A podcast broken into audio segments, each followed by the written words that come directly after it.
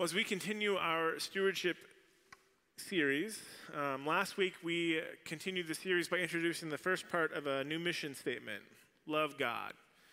It's really simple. Doing this simple thing we talked about opens our hearts to receive the love of God, which has the power to transform our lives and the world. And the second part of the statement is similar be a neighbor. Maybe you see a pattern emerging. Uh, in the New Testament, Jesus is asked what the two most important commandments are, and he answers love God and love your neighbor as yourself. And he wasn't inventing something, it was common among Jews of the time to say that those were the two most important commandments. He was giving the right answer, basically. And so for our statement, we could basically we could say love your neighbor as the second part, and I don't think anybody would bat an eye. But today we're going to hear the story of Jesus flipping the meaning of this famous statement. And it's one that calls his followers to expand their idea of what it actually means to love your neighbor. To be a neighbor, it turns out, is to constantly be showing mercy and care and compassion and love to those around you, no matter who they are. And as we think about this next year as a church, we'll be exploring ways to be a neighbor in our world. So let's listen to our passage today from the Gospel of Luke. An expert in the law stood up to test Jesus. Teacher, he said, What must I do to inherit eternal life? He said to them, What is written in the law? What do you read there? And he answered, You shall love the Lord your God with all your heart, and with all your soul, and with all your strength, and with all your mind, and your neighbor as yourself. And he said to him, You have given the right answer. Do this, and you will live. But wanting to vindicate himself, he asked, And who is my neighbor? Jesus replied, A man was going down from Jerusalem to Jericho and fell into the hands of robbers who stripped him, beat him, and took off, leaving him half dead. Now, by chance, a priest was going down that road, and when he saw him, he passed on the other side. So, likewise, a Levite, when he came to the place and saw him, passed by him on the other side.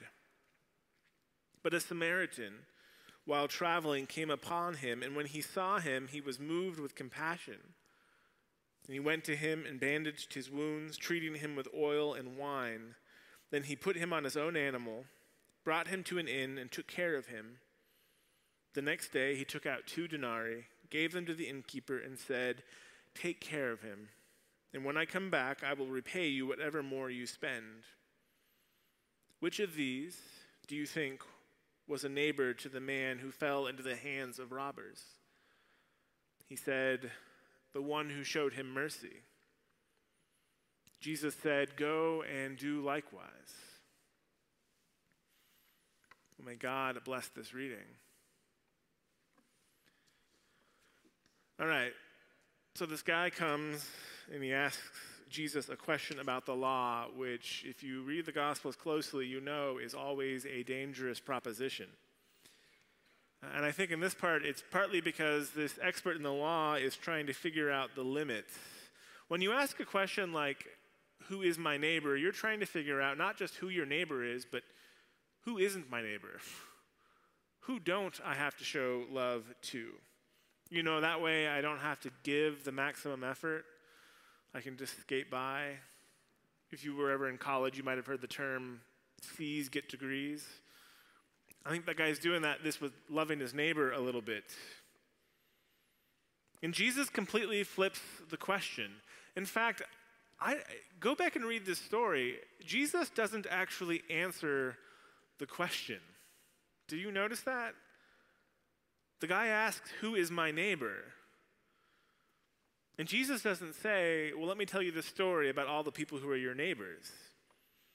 Instead, he flips it and shows him what it means to be a neighbor, to stop and show mercy to those in need. And it goes further than that in this story. This story we refer to as the Good Samaritan, and in our 21st century ears, we hear Samaritan and we think, oh, must just be a, a guy walking down the street.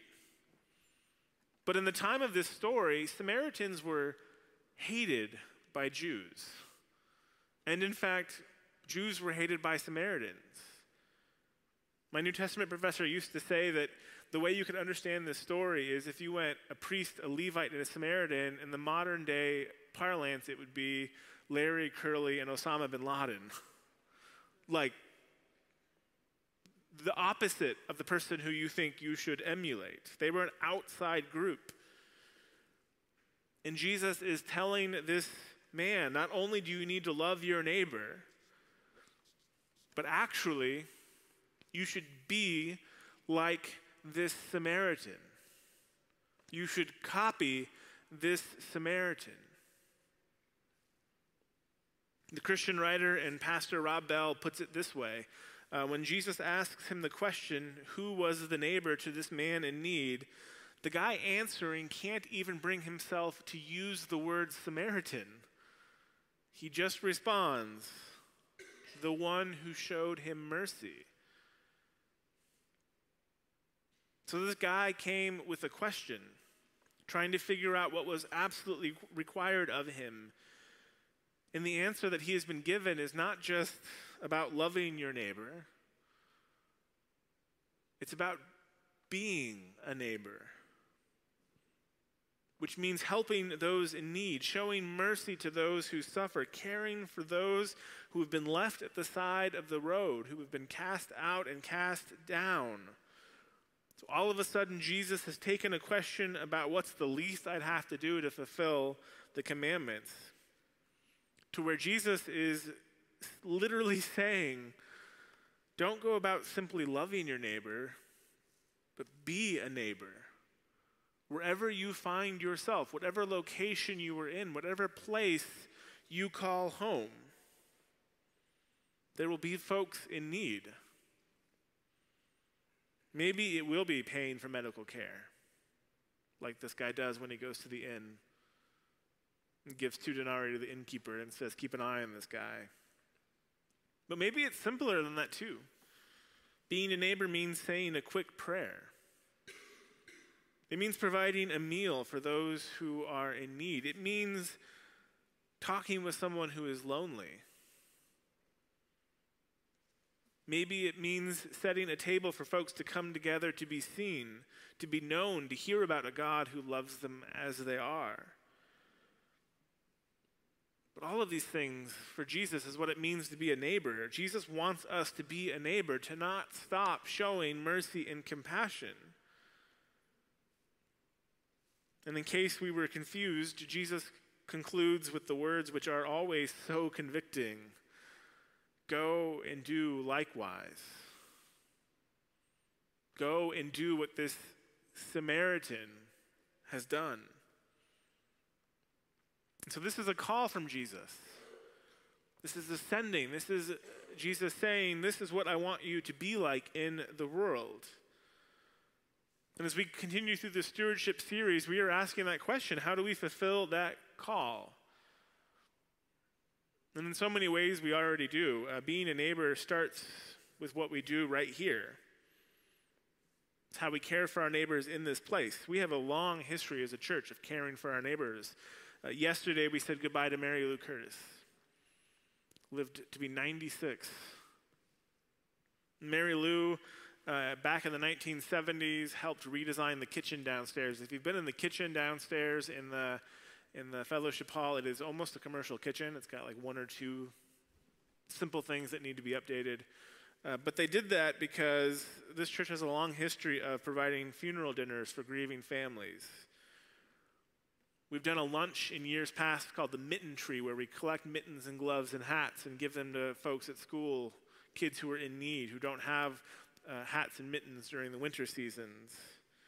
When we do Jubilee, there will be folks hanging out in the kitchen, preparing cookies, making sure the cookies taste all right, all the things you do in a kitchen. More people are going to sign up now, right? But we care for folks in this place. We pray for one another. We check in with one another. We visit one another when we're in the hospital. We are neighbors to one another. And of course, Jesus' definition doesn't end with those who are closest to us, it continues to build outwards beyond the walls of our immediate community. And we as a church have a legacy there as well. We have been members of Lafayette Urban Ministry for decades, an organization whose stated purpose is to provide human dignity to those in need. We continue to support local ministries, transitional housing, the YWCA, food finders. We serve at food pantries. And every December, we welcome dozens of families into this place for Jubilee Christmas, providing holidays for folks. Jesus calls us to be a neighbor in those ways. And it doesn't just end there. We have partnerships with global organizations, including Week of Compassion and Global Ministries. We reach out beyond our doors, supporting humanitarian relief in disaster areas and war zones including in the Middle East right now, where war has broken out, and Week of Compassion has already issued a statement about how they are helping folks on the ground. And this is what Jesus was saying be a neighbor, live beyond yourself, live for others. You know, when talking about this passage, Martin Luther King Jr., in the last sermon he ever preached, said that what separated the first two men, the Levite and the priest, from the Samaritan, is that the first two asked, If I stop, what will happen to me?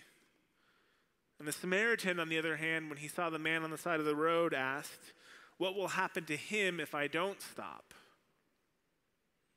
And as a church, this is the question we have to continually be asking What happens to this community?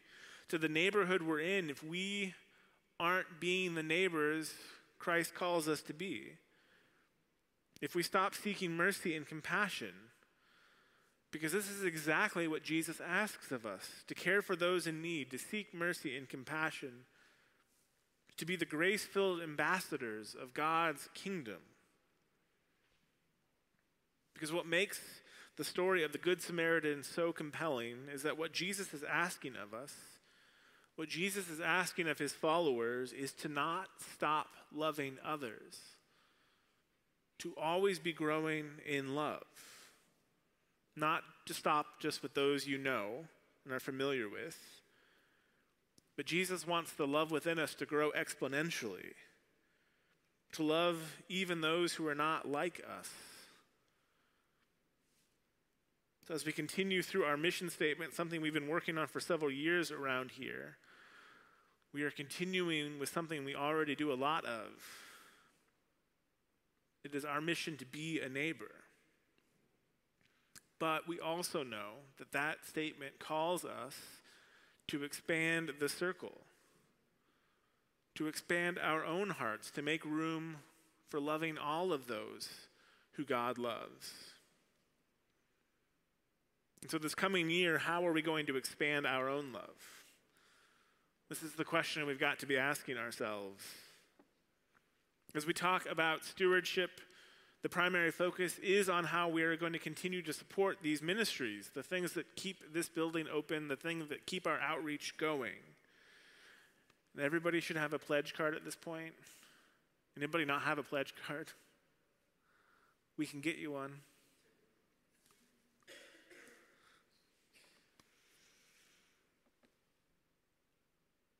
But beyond that financial support, there are so many ways that we can heed Christ's call to be a neighbor. Within this place, we can check in on folks. We can say a prayer for those in need. You can reach out to folks you haven't seen in a while. All those things which we know are neighborly, things that make our church strong and vibrant.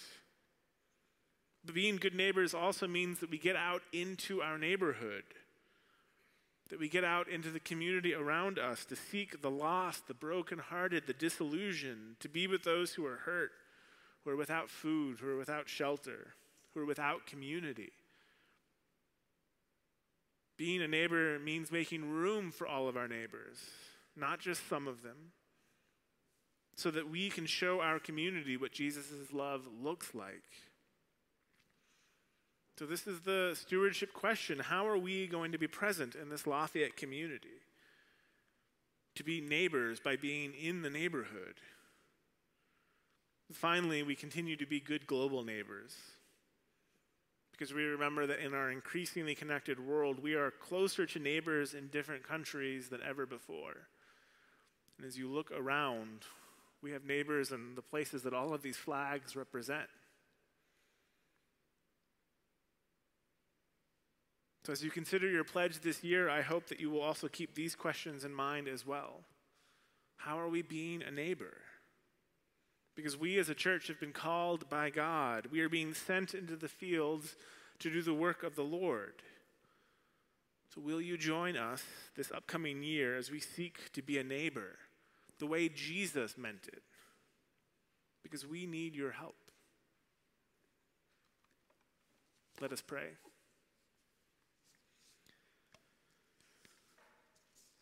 O holy and gracious God, we give you thanks today for the ways in which you are calling us into service. We pray that we might in all things heed your call, that we might remember that it is through your generosity and love and compassion that we find new life. O holy God, as we think during this stewardship season about ways in which we can support this ministry, we pray that you might continually fill our hearts and call us to speak your good news.